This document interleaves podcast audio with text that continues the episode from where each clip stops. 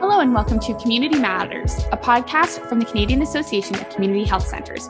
I'm your host, Hilary LeBlanc. Welcome to Community Matters, a podcast from the Canadian Association of Community Health Centres. I'm your host, Hilary LeBlanc.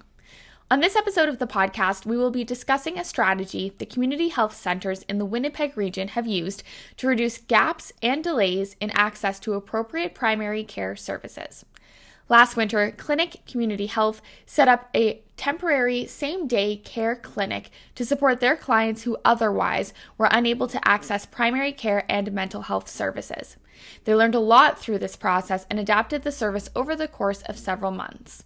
Klinic opened this same day care clinic with the support and partnership of several community health centers in the Winnipeg region Manitoba Federation of Labor's Occupational Health Center and Sexuality Education Resource Center, as well as Nine Circles Community Health Center and Women's Health Clinic, who are joining me today. Today, I am speaking with Ayn Wilcox from Klinic Community Health, Mike Payne from Nine Circles Community Health Center, and Kemlin Nembhard from Women's Health Clinic Community Health Center. All three of these community health centers provide a wide range of health and social services geared to the diverse needs of individuals, families, and groups in Canada. You can learn more about these CHCs and their specific geographical service area by visiting their websites displaying on the screen now and in the description. How's everyone doing today? Great. Wonderful. Thank Thanks so much for having us. Fabulous. First off, um, I would like each of you to tell me a bit more about your community health centers, some of the main aspects of your organization, the communities you serve, the services and programs that you provide. And let's start with you. And could you tell me a bit more about Klinic Community Health? I sure can. Thanks so much, Hilary, for having us on today. Um, so, Klinic Community Health is one of uh, 12 community health centers here in Manitoba. Uh, we're represented by Manitoba Association of Community Health Centers, member of, of CACH as well. Um, and as the name implies, each of these centers works at the community level to deliver programs and services. Um, we do that rooted in social justice values, in the belief that everyone deserves quality care, support, and respect. For us at Klinic, um, the kinds of services that we offer are primary care services. We have counseling services, including a wide range of services such as drop in, short term family violence, trauma, and sexual assault crisis counseling. Uh, we have 24 7 crisis support lines, including the Manitoba Su- Suicide and Prevention Line, uh, the Klinic Crisis Line, and the Manitoba Farm, Rural, and uh, Northern Support Services Line. Uh, we run a mobile withdrawal uh, community program. Uh, we have different programs like life and balance programming, such as yoga, meditation, uh, and we also have education and training for community groups and professionals, including a suicide prevention series, trauma informed care, and vicarious trauma workshops. Wonderful. Mike, can you tell me more about uh, Nine Circles Community Health Center? Sure. Nine Circles um, really has two main functions, um, one provincial and one in the city of Winnipeg or, or Treaty 1. Um, within the province of Manitoba, we are a lead community site in the Manitoba HIV program. And so we work with partners um, at the hospital level and in um, primary care partner sites throughout the province, really to make sure that everyone in Manitoba who's living with HIV has access to the same care, treatment, and support, um, no matter where they live in the province. Um, it's a goal. We've got some work to get there, but, but that's one of our, our main functions here is to support that process.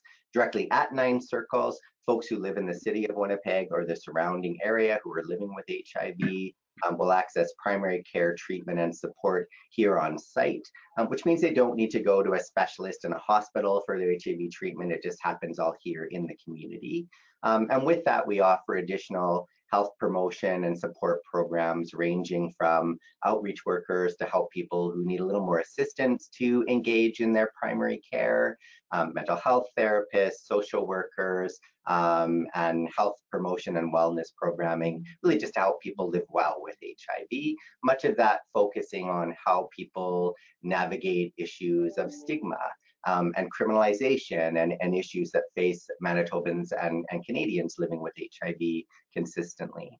Additional to that, um, we sit within the downtown Point Douglas area with um, a number of our other community sites um, and really are here to deliver primary care supports to structurally disadvantaged folks who live in the downtown Point Douglas area and who need a, a more supportive primary care model um, or for whom more traditional ways of accessing primary care just don't work. Um, so really offering that services to folks who um, may struggle to connect in other areas because they're people who use drugs um, or they're folks who um, work in as sex workers um, or they've experienced racism or homophobia or things and other isms in the system that will draw them to a community health model where they get a bit more support. Kathleen, can you tell me more about Women's Health Clinic? Yeah, absolutely. So um, we've been around. We're a, pro, we're a feminist pro-choice um, community health agency here in Winnipeg. We also do primarily work in Winnipeg, but we also have lots of provincial programs. We've been around for 40 years. Um, we offer a wide variety of, of services to people of all genders, um, predominantly focusing on sexual and reproductive health. So we provide, you know, client-centered, non-judgmental, um, like fully confidential health and wellness services. Uh, some of the programs that we have include, so the only community uh, abortion clinic in the province, um, and that's both surgical and medication abortion. We also have the only community birth center in the province. Um, and it's actually, I think, the first uh, birth center, community birth center, outs like outside of a hospital across the country. I don't know if there's, I don't know if there are other ones actually, but I know we were the first. Uh, we also have a provincial eating disorder prevention and recovery program, uh, which is for people of all genders who really want, for people who really want to, you know, improve their relationship with their bodies and food. We have um, things like sexual reproductive um, healthcare, so including providing STI testing, birth control, Pap tests, and all that stuff. We also have counseling services for teens and adults, which are free. Um, we also provide mat- other maternal and you know parental supports. Then uh, we also do advocacy on on uh, women's health issues. We do have some primary care, uh, but very small, like specific primary care. Uh, and really, our goal is to provide um, predominantly for women, but also for people, you know, um, gender non-binary, like to provide care that is non-judgmental, um, client-centered, feminist and pro-choice, right? So providing people as the all the information so they can make the choices for themselves, the best choices for themselves about their their health and wellness. So that's generally what what we do. That's wonderful. Um, and I'll throw it back to you. Um, can you explain to me how the idea of the same day care clinic came to be and why you felt it was important to create this um, um last winter? Sure, I can start, and I know that uh, Mike and Kamala will probably have some some other uh, pieces to add. Um, I think you know the idea around this really came from the MAC table, um, so where the 12 community health agencies uh, sit and, and, regularly plan and and uh, try to address issues um, that we see are coming up in our uh, agencies and, and in our community. Um, and of course, COVID has been uh, profoundly impactful um, for everybody, um, but particularly we were seeing the impact that that was having in uh, uh, for creating more barriers uh, for people trying to access care and supports. Um, Manitoba last October, November, December was a pretty rough place to be. Uh, COVID was having a really significant impact. Uh, the province went into code red, and that meant that a lot of doors were closing to people. Uh, it also meant that uh, each, I think pretty much every one of our CHCs was being asked to participate in redeployment of our staff to support what was happening in the care homes uh, and in the hospitals and the need to add more more resources there. And so as a group, um, you know, we had been talking about recognizing the need to be able to support the, the system, if you will, um, and, and providing some staff to support what was happening in hospitals and care homes. Um, but we also really needed to double down on what we were able to do in community because um, that first and foremost is is what uh, our folks know best, um, and uh, honestly it's the way to keep people out of hospital is is taking care of people in community and that was really important for us. And so we we spoke about collectively across the 12 agencies how can we do that? And you know um, nine circles women's health clinic uh, we had two other partners uh, manitoba federation of labor's occupational health center and sexuality education resource center uh, and Klinic were all proximally located in, in the downtown Point Douglas area. And it made sense for us to take a look at how can we scale up some of the services that we're doing at the same time as scaling down some of the other ones um, that we needed to to be able to support redeployment efforts. And knowing that a lot of the um, the clinics uh, in the area had had to close their doors and were exclusively virtual. Um, and we know that that just doesn't work well for people. Um, I know at Klinic and, and I suspect at, at some of the other organizations, um, we had a lot of folks that were coming in the door that were maybe looking for um, harm reduction supplies or looking for some food who might also have been symptomatic, right, when we were going through the screening process. And, and until we, we stood up the same day care clinic, we didn't have a good mechanism to be able to actually um, provide more of that wraparound care, which is really kind of fundamental, I think, to to the model and and um, who we're trying to be uh, in this space. And so we spoke about how do we share resources. Um, Klinic had the opportunity, having you know just in the summer of 2020 moved into this beautiful larger space, to be able to host the clinic here. But it was very much a partnership with uh, the four other organizations. Uh, so, Cameron, I'll ask you um, from the perspective of Women's Health Clinic, why was it important to uh, get involved and be a part of this same day care clinic? Well, you know, quite honestly, I think Ayn said it really, really well. Um, what, you know, basically what we were seeing, because we are right downtown, and what we were seeing is just, you know, this like people just not having access to care right? Um, and and often people who needed it the most. And when i say care i also mean that in, in a really broad way. So everything from people needing to use the bathroom people needing food people needing water people needing shelter as well as you know people that also needed health care like different health and wellness services. And um, like Ayn was saying, many of the other places where people would go for care were closing their doors, right? And um, most of us as community health clinics stayed open. Um, you know, when we look at the numbers from the past year, in many cases we were forced to, let's say, reduce the amount of spots we had in our in our actually physically in the space for for clients to come in. And yet over the past year we actually none of our numbers went down. In fact they went up. They were higher than they were last year right? Whether it is abortions births birth control like everything across the board we there was more demand and less less options for people around right? And so ultimately i think that's the reason, right? We we we saw this need in the community, and I think I think it's important to also mention that you know when you're planning well it's important to plan as a system in terms of how how to how to um, deal with something like a pandemic what often get what often happens is that those that that are have the most need are not part of that planning, right? And so, and the things that um, the sort of uh, plans that are made don't include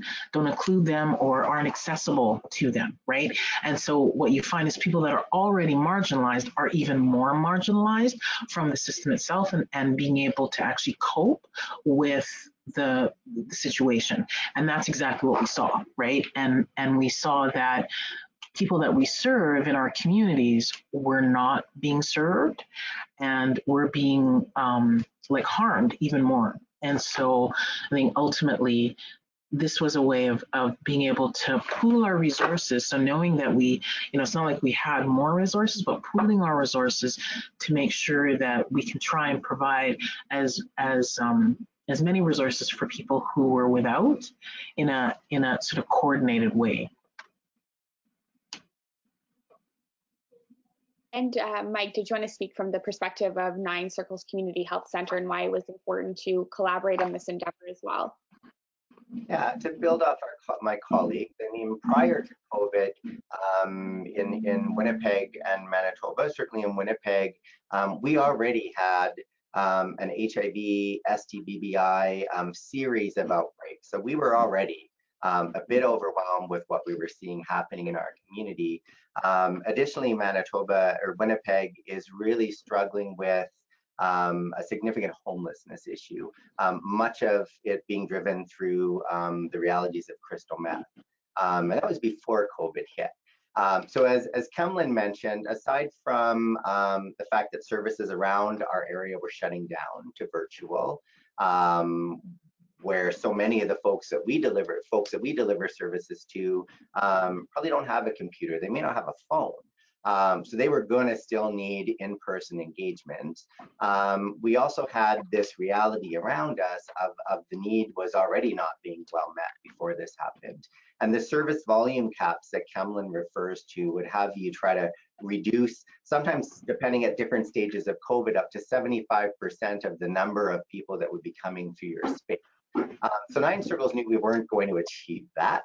Um, we knew that we had a large number of primary care primary care clients um, who were going to need to continue to come um, to the site, maybe less frequently if we could swing that, but, but sometimes not even that could be change.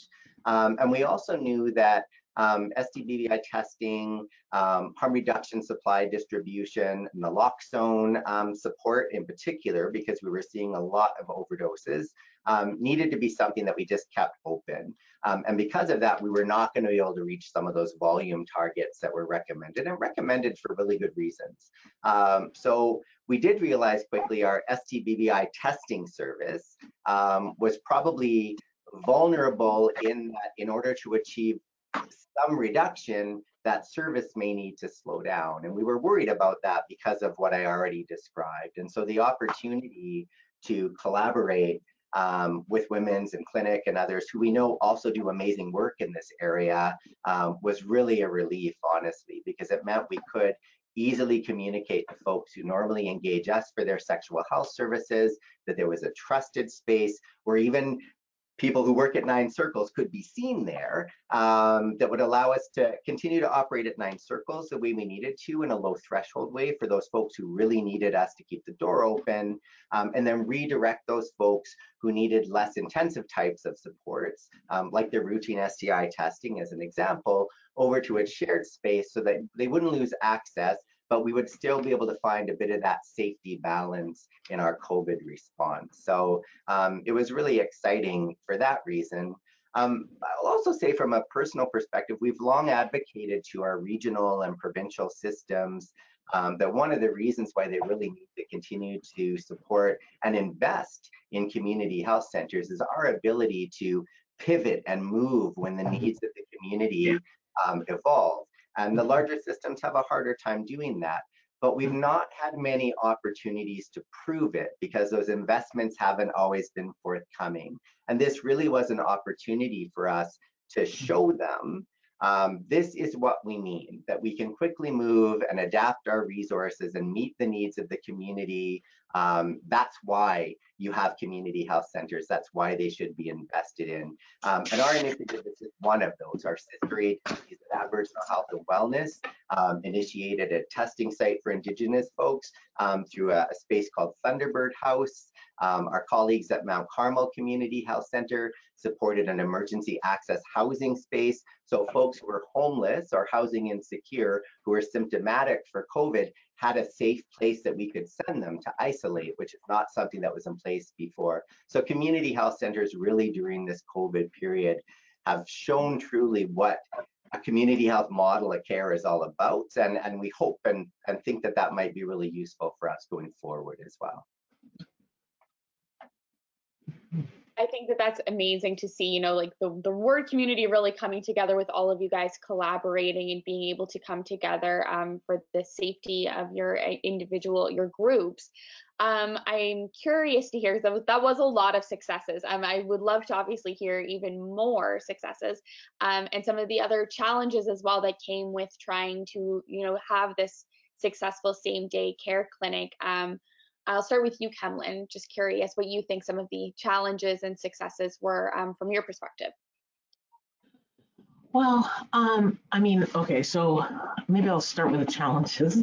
So some of the challenges, well, for us more is just we actually don't have a really big, like a robust primary care um, sort of wing, right? We we actually have very few doctors, very few nurses, um, and so like I think being able to support for us, you know, like being able to support it in a in a really robust way. I think we would have liked to even been able to do more. I think, you know, but like given that, you know, the the um, the pressures on our on our system already. So like I was mentioning, you know, the amount of birth control that we, because uh, we, I think we have the only free birth control program in the province, and at least in the city, and like we always give out, you know, a hundred thousand dollars worth a year or more usually. It went up, right? The amount of like births that we that we had at the birth center this year also went up. And the demand for abortions also went up.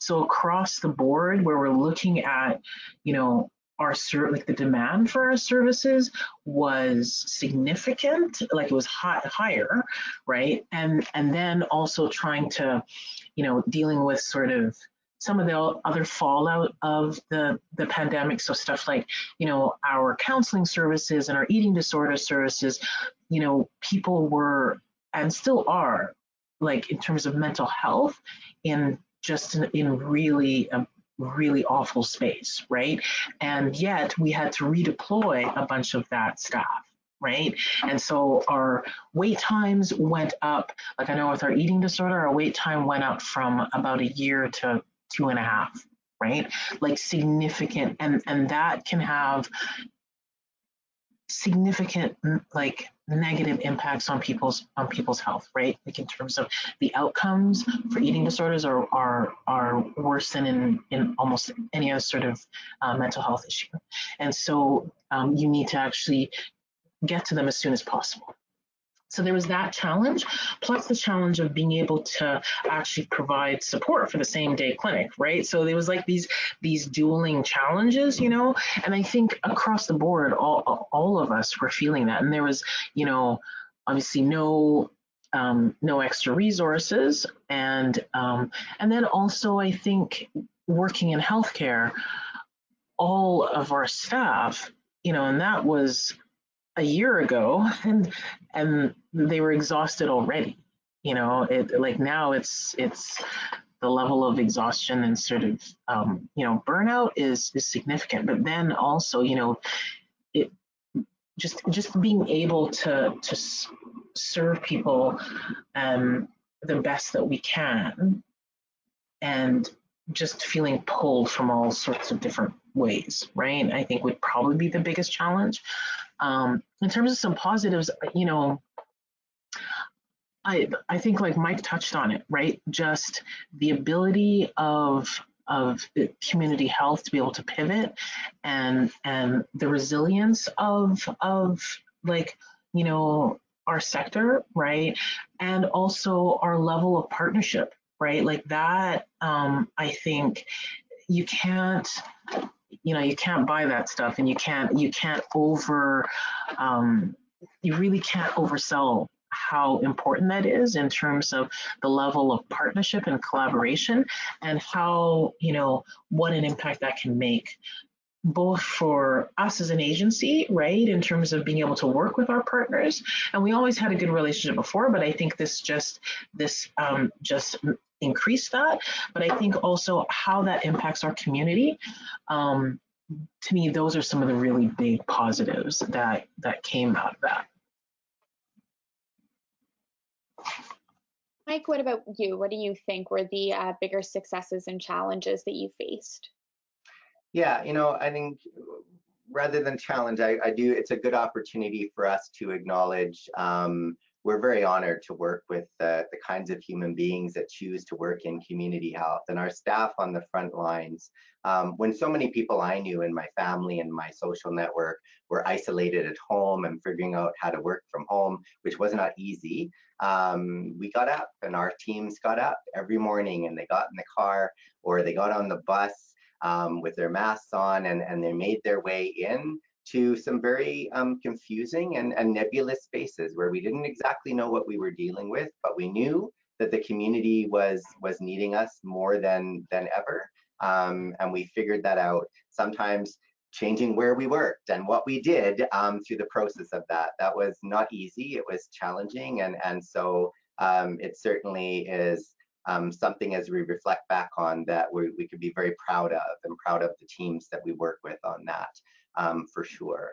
Um, in terms of the success, I think what we grow from here is exciting to me. Already, um, Nine Circles and Klinic are talking about um, ongoing collaborative opportunities with our STI testing clinics. We're in close proximity. We're both struggling with volumes and resources. There's got to be ways um, to work more collaboratively together, and we're actively looking at those. Um, Nine Circles and SERC um, are looking now at opportunities. PrEP is on the formulary in Manitoba. That probably is surprising for anyone else in Canada to hear that that's new, but that's new here.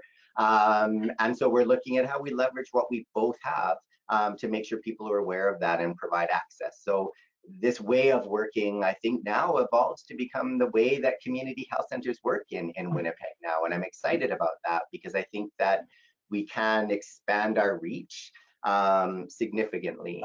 Community health centers are always, um, it seems like we're always at the bottom of the hierarchy when it comes to resource allocation. Um, and Manitoba is in an extended period of austerity that, that is going to be around probably for a little bit longer yet. Um, and so finding ways to do that together are really the best ways to meet the needs of our community. I think this has driven us and brought some excitement and creativity out in people that that was there, but maybe this sparked that flame a little bit so that people are really acting on it now. So I, I'm excited about that opportunity that comes out of this, as difficult as it was. And Ayn, what would you say to that? What do you think were the uh, successes and challenges that you experienced? Well, I I don't want to repeat what Kemlin and Mike have both said, but I think um, it is it is incredibly important that we acknowledge all of the staff um, that were involved in all of this. Um, it was an incredibly stressful time uh, for people who were being redeployed, whether they were being redeployed within community, even within Klinic, because uh, we had folks who even just, you know, were, I shouldn't say just, but who were doing one role and we asked them to do another role. Um, and uh, and and were uh, being redeployed uh, to other organizations to other completely different settings. And so the anxiety at a time when COVID was completely out of control in our province, um, and we were still very much in a, a learning mode, was uh, really high. And yet, um, the heart of the people who do this work hmm. shone through. Um, I think uh, and so for me, that was incredibly um, inspiring to watch um, and uh, and to be a part of. I mean, we had we had staff coming from Nine Circles, from Women's Health Clinic, who were coming with like hardly any notice, any time to kind of absorb that, uh, and they were coming onto a new site to use, you know, a similar system, but we've got you know we've got different processes in place, we've got different people, we've they're working in different space.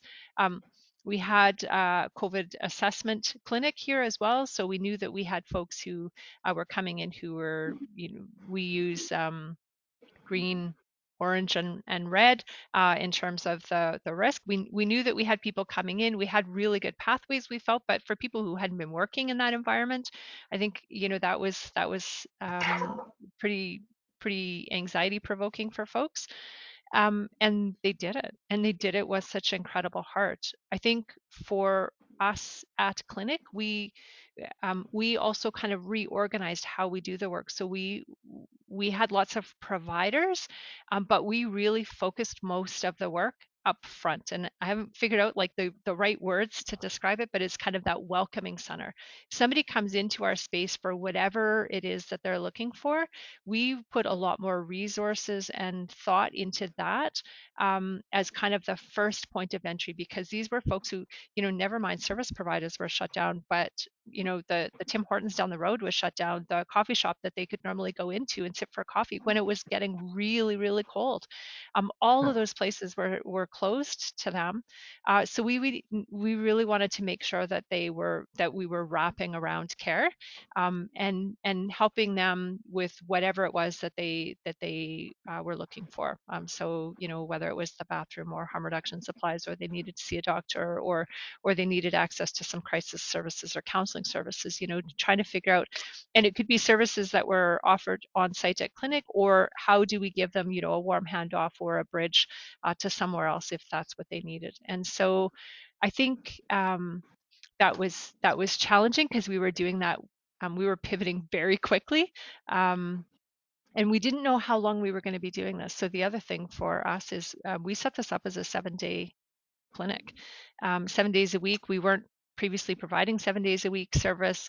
Um, and so it was a whole new model for us in terms of having like this generalized walk-in clinic where you actually just don't know what people, you know, what it is that they're looking for or, or if we're going to be able to support. So we set it up as seven day a week. We had no idea how long. We said we think until the end of January, but we just have to see how things play out. Um, we ended up um, scaling back the hours based on the demand over time as you know in the spring things started to to open up a little bit and and um, eventually shut it down in June um, but you know we we had no idea what the timeline was going to be and we just had to roll with that and and that was challenging um, because we were also still trying to provide all of those other really essential services um, but I, for me, um, seeing the staff learn from each other, because um, that that was one of the uh, additional benefits i think is you know learning how other sites do things um, and just that shared you know oh how oh you do it this way? Oh maybe we should think about doing it and and you could see that on the ground um, but I think also as as Mike and Kemlin spoke about just just that partnership that we had between the five and then the support of of uh, of the 12 CHCs here in Manitoba that we could uh, rely on and and um, and support uh, collectively was pretty incredible. That's great. Um, I will ask the last question. Um, I mean, this has been a beautiful snapshot of the response of this question, but what do you think your individual experiences at your respective community health centers say um, for, over the past 19 months say about the ability of community health centers to adapt to emerging social and public health issues and the importance of the CHC model? Um, I'll start with Mike since I think that you've already said it quite well earlier, but um, if you wanted to reiterate your point, um, I thought it was great. Well, I think I'll say certainly it, it's it's emboldened us. It, it's made us feel more confident that what we have said um, philosophically about community health centers can be true. That we can do this, and our our collective teams will will embrace it, um, even with some hesitancy sometimes um, that this is that we can mobilize ourselves to move where the community is needed, um, not to negate the challenges that Kemlin rightly brought forward, which is um, there are other services that we deliver that that don't happen when we do that because we are limited in our resources, um, but it's certainly possible and important for us to be thinking about as new challenges face our, our collective communities. Um, I also think that we've learned um, it's it's reaffirmed for us, unfortunately, that um, the larger systems around us um, do not plan um, with a health equities lens in the way that that we hoped they would be. Um, and we have work now to do um, to challenge those systems and try and make sure um, that those systems improve that approach and that we get to those tables more quickly where those planning where that planning is happening.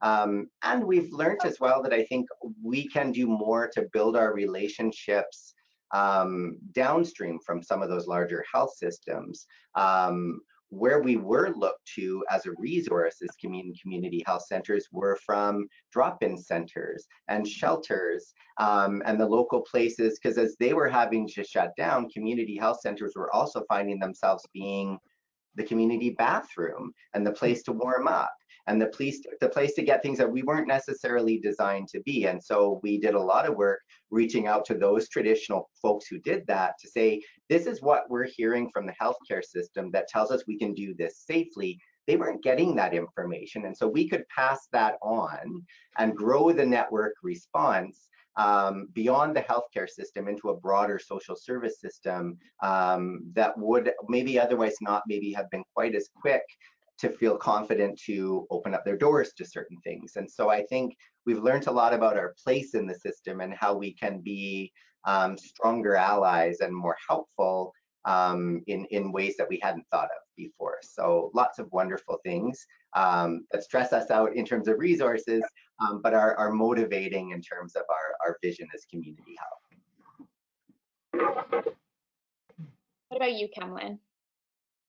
Yeah, um, I think Mike touched on a lot of the things that, but I think one of the things that it's this experience and just the pandemic, like the experience in the pandemic, and looking at how um, CHCs in general have pivoted and responded to the needs in community. Um, I have often thought, be completely honest, I've often thought that this is the model that we should be providing primary care through for our communities, right?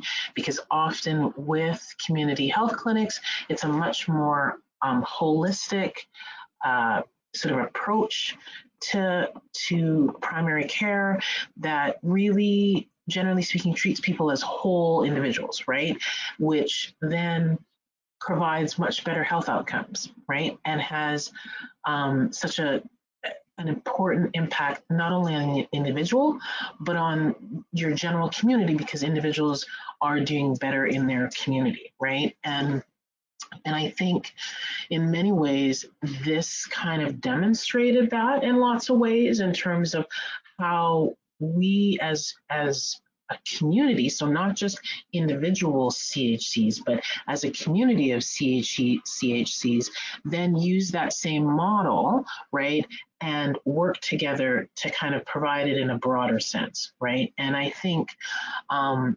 especially, you know, um, as as one of the things Mike pointed out is you know around health equity even more so I think than just just the general population but I think in terms of from an from a health equity perspective CHCs really do because we are um, connected to community, whatever that community is. So, in some cases, it could be a geographic community. In some cases, it could be a population or populations, right? Um, but we are connected to community in a, in a much more organic and, and a strong way. And I think because of that, it means that that we can serve the community much better and the individuals in community much better. And so, yeah, like I think to me, um, one of the outcomes I would love to see from this, I'm not sure if that's going to happen, is that that things like this, which I'm sure there are examples across the country of other things like this throughout the pandemic, will demonstrate for both provincial and federal and even municipal governments that this is a model to invest in, right? That um, as part of, you know, building a broader social service system itself, right? So you invest in housing, you invest, you know, in um, let's say, you know, harm reduction, but you you also invest in community health, right, as part of that whole broader system. So, yeah. And Ayn, what about you? I don't know that there is anything I can add. I think Mike and Kemlin said it so beautifully. I mean, the the value of the work that happens on the ground in community health centers is incredibly essential um, to overall health of the community. And I think um, there absolutely is a need for us to do, I think, a better job of of um, sharing those stories with people. Um, so I think that's one of the reasons we're so pleased to be able to have an opportunity to chat with you today, Hillary. Um, so that we can be advocating for more resources and and to be at the table where it makes sense in terms of helping to support because um, because we need to make sure that that community voice is there.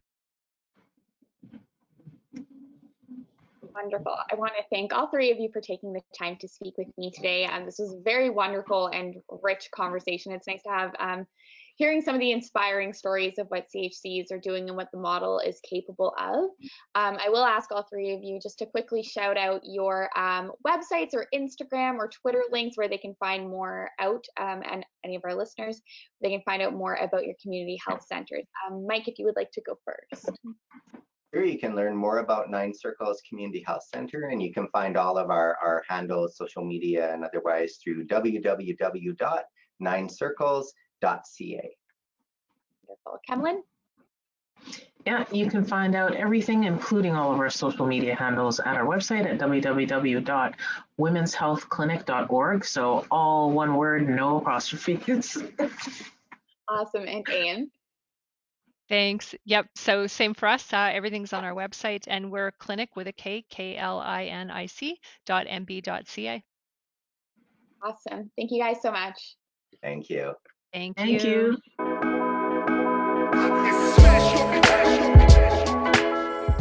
Thank you for listening to Community Matters, a podcast from the Canadian Association of Community Health Centres.